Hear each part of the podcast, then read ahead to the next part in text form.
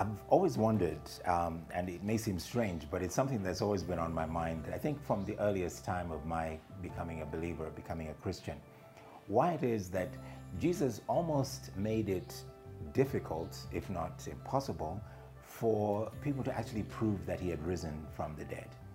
Uh, he didn't go out publicly to have a big meeting like he did on the Sermon on the Mount. Uh, it's almost as if he was doing it very secretively, just to show a few choice people. And I've always wondered to myself, why did that happen? This was the most amazing miracle of his entire ministry. In fact, the most amazing miracle of human history. And yet, it seemed to have been almost kept a secret. Join me as we wonder why, as we consider the events that took place after the amazing and real resurrection of our Lord Jesus Christ. My name is Reverend Kwame Ribadiri. You are watching CITAM Church Online.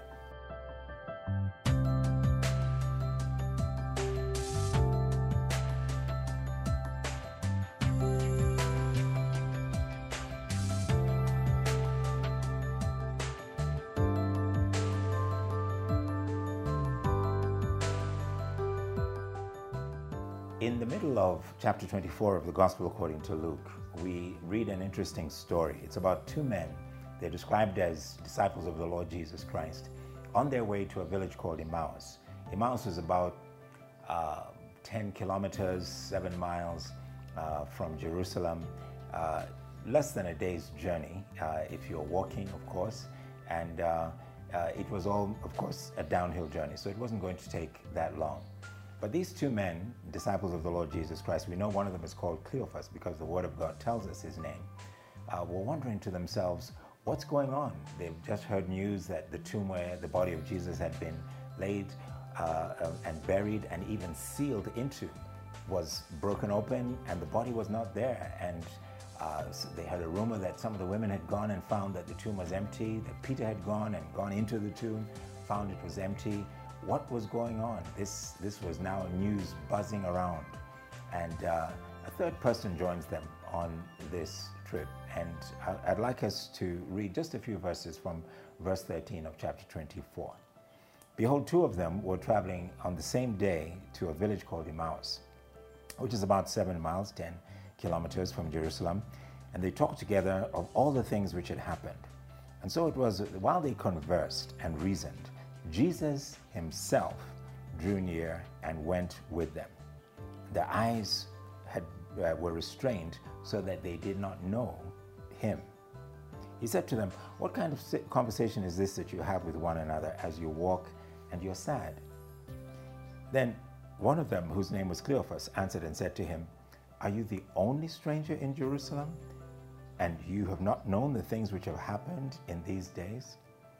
And he asked the question, What things? Now, we could go a little bit further, but uh, because of time, uh, the story, of course, continues with Jesus explaining. The Bible says he explained uh, all that the scriptures had to say about him from Moses. In other words, from the first five books of the Bible, the Pentateuch, all the way to through the prophets, explaining why the Messiah had to go through all of this pain and suffering. But he did not allow himself to be recognized. These two men, who were described as disciples, would have known who Jesus was. They would have been familiar with his physical appearance, the, even the sound of his voice. They, they definitely would have known who, uh, who Jesus was. But for some reason, this information was kept from them. And he, Jesus makes an interesting rebuke because he says to them as they complain about all the things that have happened and they're not even sure what's happening. In verse 25, he says to them, O foolish ones, slow of heart to believe all that the prophets had spoken. Ought not the Christ to have suffered these things and to enter into his glory? In verse 27, beginning with Moses and all the prophets, he expounded to them all the scriptures, uh, the things concerning himself. Jesus described the position or the view of these two men as both foolish and unbelieving. And I think the point here, which is a point for all of us, is that whereas, yes, the resurrection of the Lord Jesus Christ was an event far beyond our expectation, far beyond anything that we would have ever uh, expected to have happened to, um, uh, to, to, to, to, the Lord or to any other person for that matter. Uh, this act of rising from the dead, which Jesus himself had prophesied, Jesus himself had said would happen, that after three days he would be raised from the dead. Uh, something that had been spoken of through the prophets, that had been spoken of through uh, the books of Moses, as Jesus himself. This act was now taking place. It was actually being performed in the sight and in the very presence of these two men. And yet, Jesus said the only way to actually witness this or to receive it was to believe it. He expected that anything to do with his ministry, not just the words that he said, not just the miracles that he had performed, but this act, the resurrection from the dead, was to be accepted by faith. It was to be believed. Uh, not just because it happened, because it did happen. It did physically and uh, historically, as a record, happen in, uh, in, in, in, the lives of, of mankind and certainly over 2,000 years ago. Uh, but Jesus wanted anything to do with the future, anything to do with relating to Him uh, after this amazing, mir- miraculous uh, resurrection from the dead, to be handled and to be any relationship with Him to be on the basis of faith.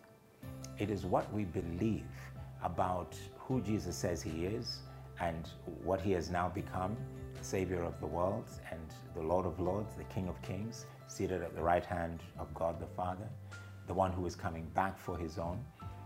All these truths, this amazing information must be believed. And I believe that the resurrection is really a, an injection to increase our faith. It is to help us uh, keep our hope of eternal life alive and to keep it consistent, to keep us always trusting that what God says about us is true because what He said about Jesus and what He did for Jesus is also true. And so I believe the resurrection, which helps us to recognize the power of God and the wonderful sacrifice made by our Lord Jesus Christ for each and every one of us, is the foundation upon which we should continue to build our faith.